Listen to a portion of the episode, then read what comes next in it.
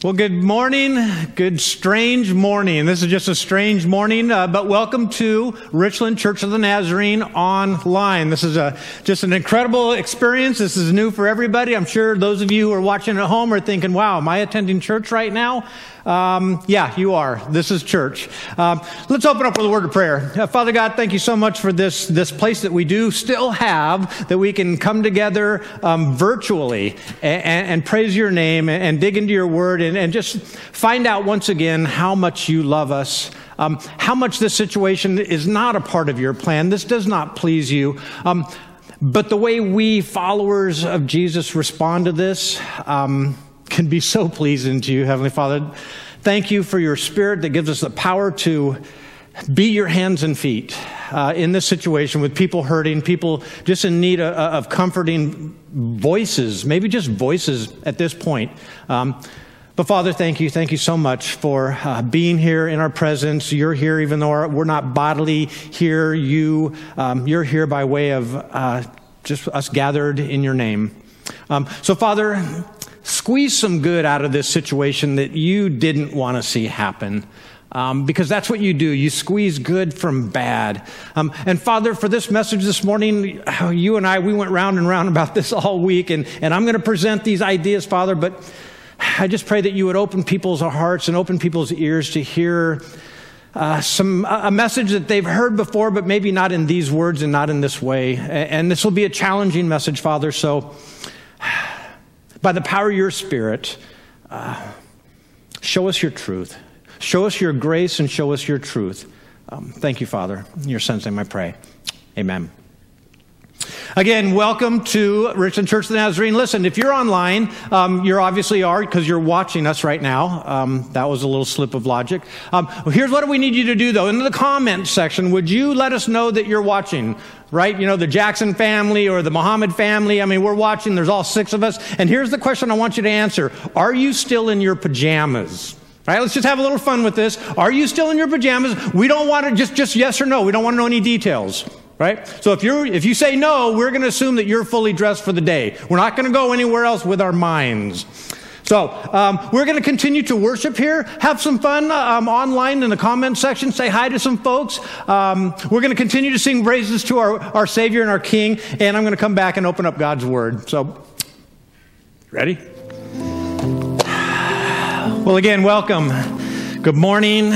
Good week y'all got to stay at home and sleep in, right? That, that's, that's, I guess, one of the good things. Um, well, like the rest of you, uh, I've been glued to the TV. Maybe some of you have been glued to the radio, glued to uh, public broadcast. Um, but I've noticed a couple things, and, and they've kind of changed my message this morning. I was all prepared to present a different message, um, but, but these two things that I noticed this week, they, they kind of changed everything. The first thing I noticed is that there's a lot of really good information about there about the coronavirus right? Um, you don't have to wonder anymore how to keep yourself safe. Um, there might be some surprises coming down the line, but our, our government officials and, and, and the people who uh, know these things, health officials, they've been helping us. out. There's a lot of really good information, but at the same time, I've noticed there's a lot of really, really bad information and just flat out misrepresentations of our Heavenly Father in the midst of all this um, by really lots of well meaning people um, doing a lot of really amazing stuff. And so you're asking yourself, you got to be asking yourself, well, Pastor Jerry, why are you going to be talking about the character of God when the whole rest of the world is kind of right now looking at, um, at us and, and, that we should be just loving one another? Why are you going to split hairs um, at this point? Um, there's a reason why I wanted to look at the character of God again, because as I read social media and as I see people's comments, um, they're saying things about my Heavenly Father that simply aren't true right? They're blaming him for some things that I don't think he's responsible for.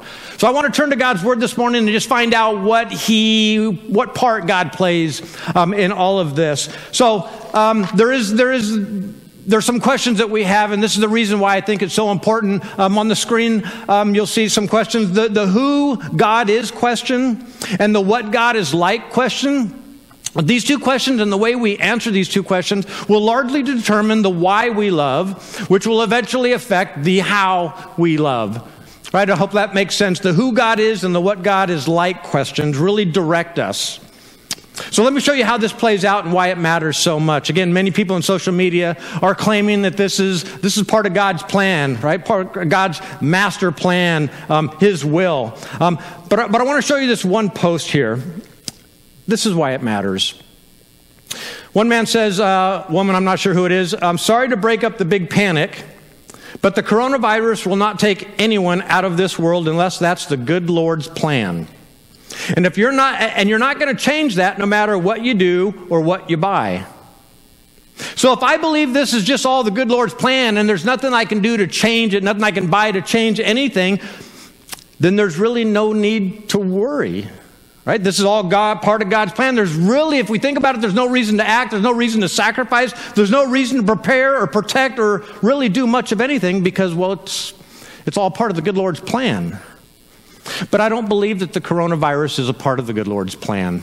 And I hope you believe the same thing. The, the coronavirus is not a part of the good Lord's plan. God did not cause this evil. He is not causing some kind of pandemic that will kill some people, leave many people miserable, and cause widespread panic throughout our world. God did not cause this evil. But, and I'm going to come back to this point in a little bit, genuine evil does exist in our world, but it doesn't come from God. Here's a few other well meaning phrases um, that simply confuse folks, I think, um, and, and, kind of muddy the waters of what our, our Heavenly Father is actually like. Um, and some of them just paint an uncaring and an unloving portrait of our Heavenly Father. The first is closely related to this master plan. It was all part of the good Lord's plan. And that's this phrase that God is in control. God is in control.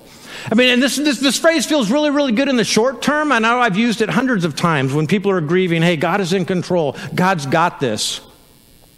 And again, tremendous short term comfort, but at the end of the day, you got to ask people, got to ask people, have been asking throughout the ages, well, if God is in control, why doesn't He just fill in the blank? And for you who have, for you who have experienced horrendous abuse, at the hands of evil people, you, you've asked this question too. Why didn't God just step in and stop the perpetrator? Why, why? If God is in control, why didn't He just step in? God is in control doesn't provide answers for torture and murder and rape and disease and cancer and meth addiction and disabilities and childhood leukemia, and the list goes on and on and on. God is in control doesn't doesn't provide a satisfactory answer for these real life issues. God is in control only if you add this ending here. God is in control of 7 billion cats all doing exactly as they please. All right, so I'm okay with saying God is in control if you add, that last part 7 billion cats all doing exactly as they please. And that's exactly what humanity is like. And I'm sure God has this thought all the time herding cats, these people, herding cats. Now, it's entirely biblical that God is in control of history kind of in a macro fashion, moving things along by the power of His Holy Spirit. But any description of that control has to leave room for what God stated clearly in His Word was His purpose, and that was to include us in the plan. He was going to do this incredible work through the blood of his son, Jesus Christ, and through those who believe in the name of his son, Jesus Christ. And the tool, the method he was going to use wasn't magic. It wasn't, um, really, it wasn't even miracles. It was going to be love.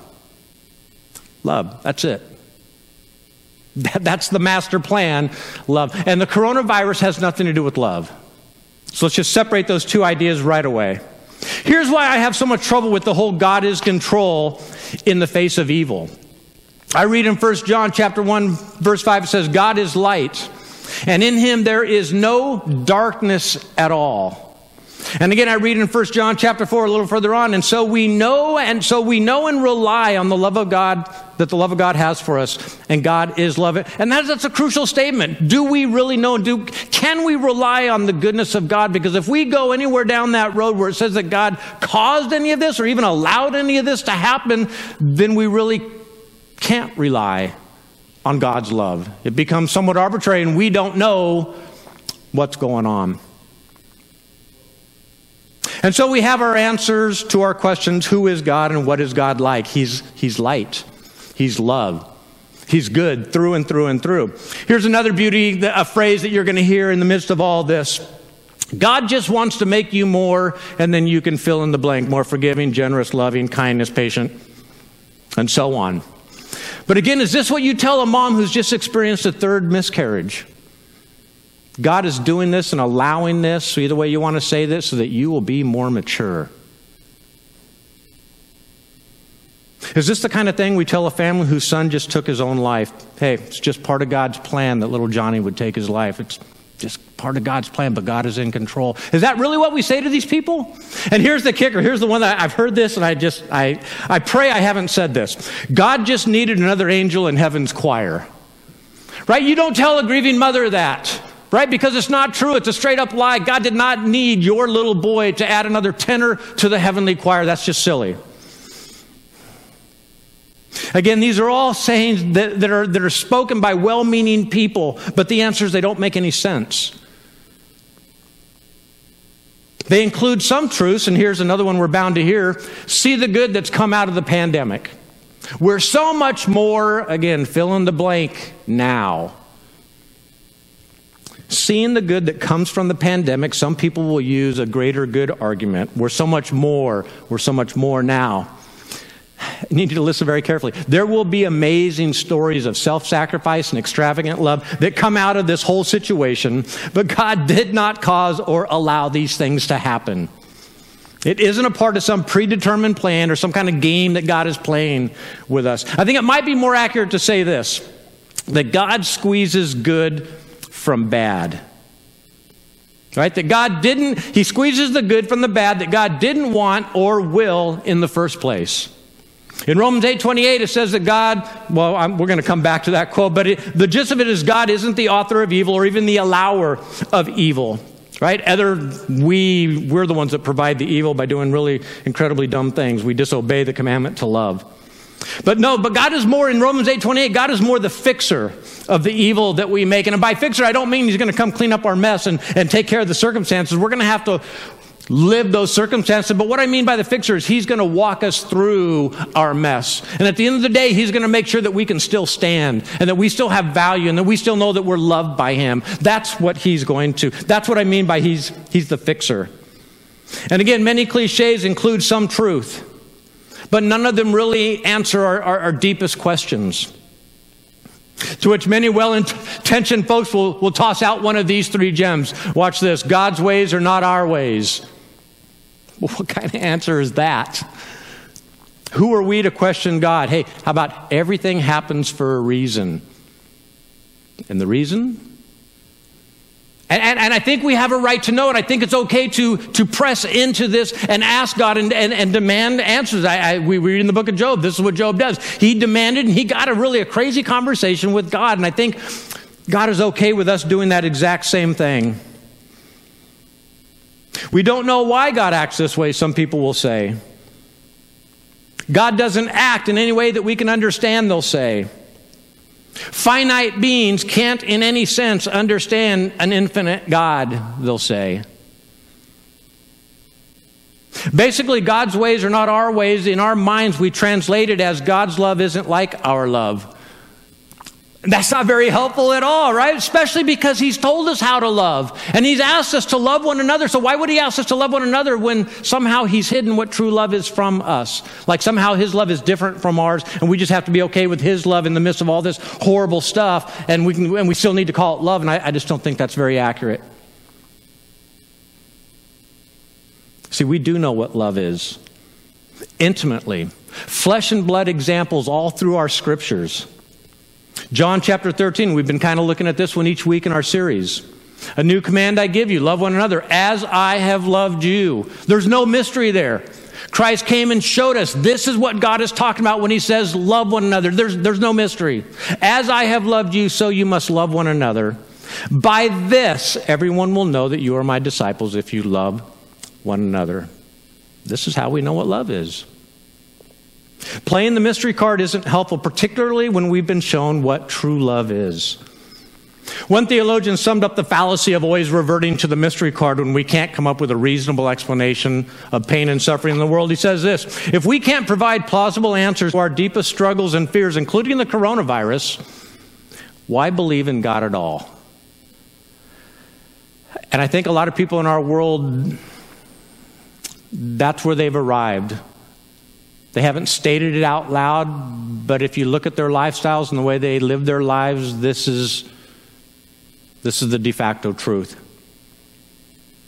And in response to a lot of our wishy, that's the only thing I can call them, our, our wishy washy answers. Right? We just haven't been able to answer the question of evil and pain very well in our world. And the majority of people, because we can't provide an accurate and reasonable answer, they, well, they become atheists. In fact, the number one reason, you read this in reports, the number one reason for atheism is the inability to explain evil in a world that supposedly has a loving God in it. Number one reason become, people become atheistic. Or, or people will com- continue to believe, but they grow timid, insecure, they're fearful, they have no confidence, they have no victorious living, which I'm afraid, is the situation today. In fact, some people even think that for every mishap in their life, God is punishing them. Even in the worst situations, you, you have to ask is, is that punishment equal to that crime? Because we always go to that statement, well, he's punishing me for something. And, and, and, I, and I look at people's situation, I think, no, he, he doesn't, he doesn't, he doesn't do that. He doesn't overact, over respond in that fashion. There's a better answer to questions people are asking about God's involvement in all this. And it does affect the why we love and the how we love. It's really the difference between I love because I'm told and I love because I'm told it's going to make a difference. See, the first kind of love is it might, it might not make a difference. You're simply a cog in a machine, and God is in charge of the vast machinery, and it, quite frankly, what you do or don't do, because God is so in control and in charge of everything, uh, you could be there or not be there, but things are still going to work out the same way. So we just love because we're told. But the second kind of love is a love that matters. It operates out of divinely appointed significance and efficacy. It's effective. It matters. Our character matters. That's the whole point of our series, is does our character even matter? matter? Yes, it counts. It counts in a big, big way. Now, one more important point I need to make before I show you a better way to think about God's will, the coronavirus, and the evils of the world that have most likely visited a lot of people here in my voice. And this is the idea that genuine evil exists and occurs. Genuine evil exists and occurs, as in not originating with God. Y'all hear me real clearly there, as in not originating with God. There is some suffering and destruction and harm in the world that is absolutely unnecessary. There is some point, some pain in the world and some destruction in the world that we have to conclude at the end of the day was absolutely pointless and useful, useless. There is nothing that could conceivably come from some of the evils that we experience in our world. And yet we, we always want to go to that thing where we're, we're kind of God's behind this and he's going to, he's going to make us stronger out of this pointless, useless, unnecessary pain. Evil is genuine evil. Let me define it just a little bit better. On the screen, you're going to see genuine evil makes the world, all things considered, worse than it might have been. Genuine evil causes more harm than the good that could have occurred otherwise. See, the problem is if we don't leave room for genuine, useless, pointless evil, then God becomes either the author of evil or the cold hearted bystander who allows, for some reason, to allow evil to occur. If God has allowed all past abuse and evil for some greater good, listen carefully on this one. If God has allowed all past abuse and evil for some greater good, then nothing has ever happened that God considers genuinely evil. See, if this line of reason, you go down that line of reason, and eventually you arrive at evil is good because it served a good purpose. And I, I just, I can't go there. I, I, I just, I can't go there. What we're saying is that God had to have permitted every rape, deception, murder, and betrayal for some greater good. Therefore, evil is good, but we all know it's not. So I want to play a game with us all here, kind of let this all play out just a little bit. Some of you have seen Big Bang Theory. Um, Sheldon and Amy play a game. It's called In a World Where. And, and, and in this game, Sheldon and, and Amy, they will come up with two just random facts. And in a world where these two random facts are true, what, what, what, what would the world look like at that point? So here's our game, all right? In a world where God is light, God is love, and God is good all the time, but genuine evil exists, explain God's part in all this. In a world where God is good but genuine evil exists, where does God fit in all this? Now, a couple things we need to understand about God if we're going to make sense of the coronavirus and all these other tragedies in our lives and come out at the end of the day loving Jesus more than when the day started. The first idea is probably the most difficult to get our heads around. And I wanted you to just say a silent prayer for God to open up your heart and your mind. And again, this, this challenged me all week long. I struggled with this, and I don't think I should be the only one struggling with this. Uh, we're the body of Christ, so I want you to struggle with this too. Um, this is your homework. If you don't agree with what I'm about to say, um, I need you to go home and, and, and start digging in your scriptures. All right? Here's what I want to say. The question is, where's God when it hurts? God can't, can't single handedly prevent evil. I know a lot of you, well, what do you mean God can't? You're crazy. I know a lot of po- folks are already switching over to C3 right now.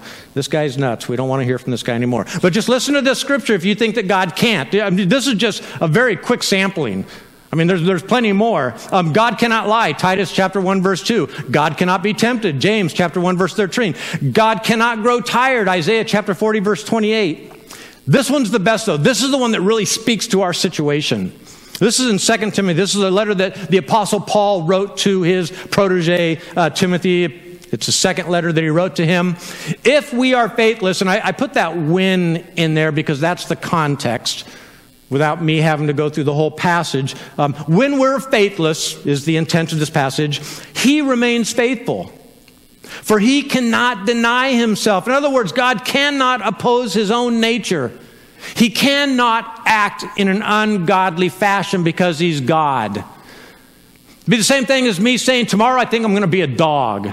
Right? I can't do that because I'm a human being. I, I, it's, it's physically, physiologically, it is impossible. Even if I was a miracle worker, I would have to be genie or bewitched to turn into a, a dog. I, I, I'm a human being. And God is the same way. He can't help but be God-like because he is God. Now, now that's an idea you're going to have to hold on to for just a little bit here. Let me, let me, let me let this unwind just a little bit further. So if God is light and there is no darkness in him whatsoever, and if God is love, here's the, the shamey game, then God cannot be the author or, or even the allower of genuine evil. And at this point, we're going to have to stop and make sense of the nature of love if we're to understand why God can't stop evil single handedly. And here's the reason love is inherently uncontrolling. Inherently, it's not like it's an add on. By definition, love is uncontrolling. It does not control, it does not force. It's also relentless. In his letter to the Corinthians, Paul says real love never forces itself on others. It doesn't manipulate, doesn't dominate, doesn't dictate, it does not control. Love never ends. By his very nature, God's love is uncontrolling and relentless. And again, it's not that any outside force has limited God, God is self limiting. We can't limit what God is doing. Satan can't limit what God is doing. God is self limiting by his being.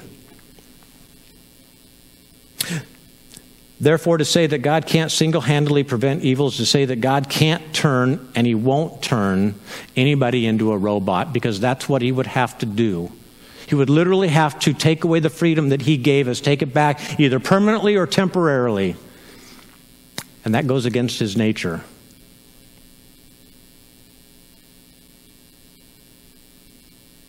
To say that God can't single handedly prevent evils, to say that God can't turn anyone into a robot and force them to do good or not to do evil. A second idea as to why God can't do this single handedly. John 4, chapter, verse 24 says, God is spirit. Wrap your heads around this one now. Take your time. We are literally the hands and feet of our Heavenly Father. I don't know if you thought about that before.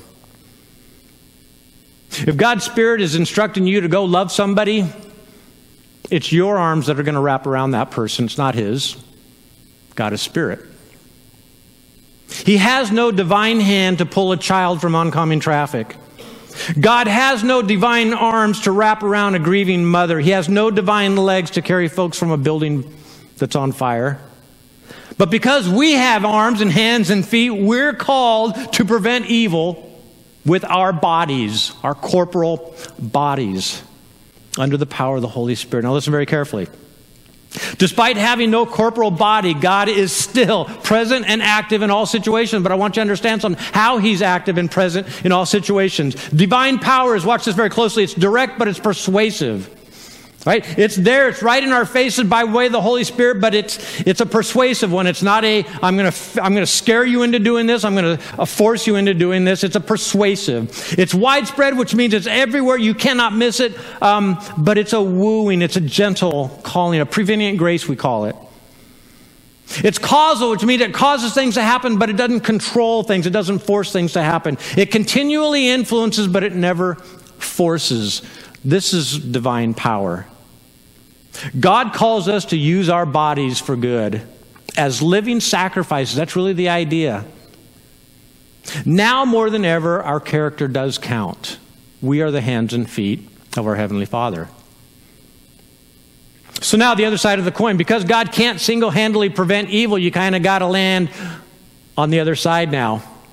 God can't single handedly prevent evil, but He, and also because of that, He needs our cooperation needs. I know a lot of people needs our cooperation. I know a lot of you are more comfortable saying he invites our cooperation, he allows our cooperation, he encourages our I mean we can go a hundred different words there, but I think he needs our cooperation. Let me let me show you what I mean. Some folks will go only so far again to invite um, but again, that'll be like the first half of our other statement. If we accept a limited view, that limits what God has said to be the case. Romans 5 8 says this, watch closely. But God demonstrated his own love for us in this while we were still sinners, Christ died for us. Okay, a demonstration was needed. Y'all following that? Someone had to die for somebody else. Are you catching this? This is a relational demonstration. This wasn't God standing up there saying, I love you, I love you, I love you, I love you. This was God coming down bodily and, and proving relationally, one giving a life for another. And then for a third party to benefit, the third party has to witness the demonstration. Again, it's a relational demonstration. God needed bodies to show his love for us. He needed his son to prove how much he loved us. And he needs, we need each other. And he needs he, he, does. He needs us. And this chain of events of demonstration, demonstration, relationally demonstrating, relationally demonstrating love with sacrificial and extravagant acts of love, this continues. This is a chain reaction that will continue until Christ returns. Yeah, he needs us to prove, to show, to demonstrate exactly how much he loves us. And again, to be sure that God does not, just in case any of you went too far on this one, God does not need us to exist. Okay? He doesn't need us to be relational. The triune God is relational in and of itself, but the triune God is love, and love needs an object to love. You can't just love, oh, I love, period. Love has to have an object. Somebody has to receive that love. But God proves his love relationally, never just with words or ideas. So, if God always loves and God never controls, then God needs our love responses in order to develop a loving relationship that will prevent genuine evil. Do you see how that works? We need to be in a love relationship with Him. And then as we learn to love, we enter love relationships with other people. And it's through those love relationships that God is redeeming the world. That's the way He's going to do it, through loving relationships. Genuine evil like the coronavirus are not a part of God's plan, but listen very closely. We are definitely the key part, a key part of his solution. His son was the first key, we're the second key. Very quickly now, I want to show us one last verse to kind of just cap why we're so important, why our character matters so much. I'm going to show you Romans 8 28, and I'm going to show you in four different translations. You're thinking, oh my goodness, the teacher's up there. But this is important. This is in the King James Version. This is usually what many of us memorize as children. It says, For we know that all things work together for good to them that call that love God, to them who are called according to his purpose. The problem with this translation is we don't know how God works. It just says that he works. And that really wasn't a, an, an, accurate translation of the original Greek statement. So let me turn to what's called the, the, the uh, NASB version. It says this, and he changed it just a little bit because we're asking ourselves, well, how does God work good? How does he do it? And that's what we're asking. That's our big question. How is God involved in all of this? And, the, and in this version, the NASB version, it says, and we know that God causes all things all right, so now, now we understand that, that got rid of the old problem, and now we got a problem that God causes good and bad. This, this passage suggests that God causes good and bad. For we know that God causes all things to work together. But I don't agree with that. Take a look at the NIV version. This gets a little bit better. For we know that in all things God works for the good of those who love him the only problem with that is God apparently only is going to work with people who respond back in love. The rest of you, you're flat out of luck. He doesn't care about you. He doesn't love you. He's not going to work for your good. I don't believe that.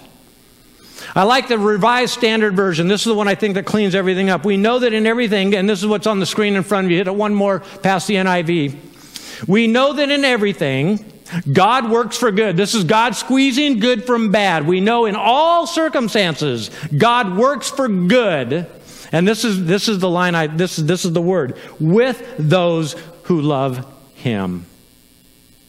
So we now, in this passage, in this, in this version, we see how God works for us. He works with us. God doesn't cause or even allow genuine evil, but God works for good, period. Not just for those who have loved him in return, but for all, all of us. God is at work in this world to work, to squeeze good from the bad that He never intended. And for those of you who have suffered horrendous abuse, I think this is the only way, this is a powerful way that you can still love God and know that He still absolutely, absolutely loves you. He wasn't standing by powerless when these things happened to you. I believe He was with you all along.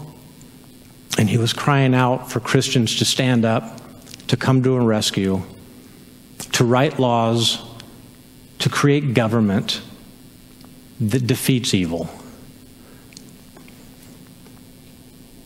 Bow your heads, Father.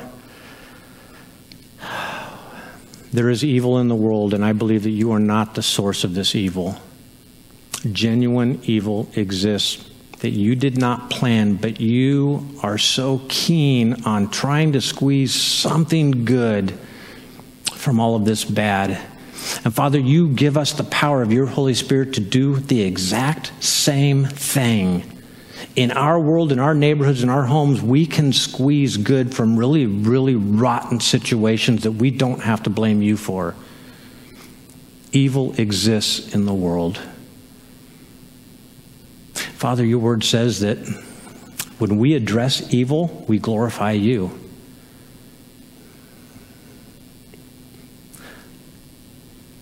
Father, help us stand up. Help us be true disciples. Help us to be, well, the subject of stories that are going to be written after this is all over. Boy, you should have seen the Christians. They stood up and they delivered. They didn't shrink away, they didn't run. They continued, they continued to do acts of sacrificial and extravagant love.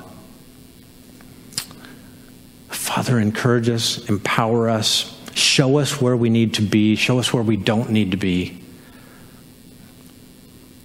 But again, Father, this wasn't your idea, but we are part of your solution. Your Son started it all. And we who are called by his name, we've been given the incredible task not the invite, but the, the task to work beside you and to redeem this fallen, broken world. Father, thank you for this incredible privilege. Thank you for this incredible dignity that you've given us. We're not pawns, we're not cogs. We are divinely appointed players in this unfolding drama. And what we do matters. It matters all the way through eternity. Father, thank you for that dignity. Thank you for the power of your Holy Spirit and the blood of your Son that cleansed me from all of my sin and cleansed all of us from all of our sins so that we could go to work for you, Father. Thank you. In your son's name I pray. Amen.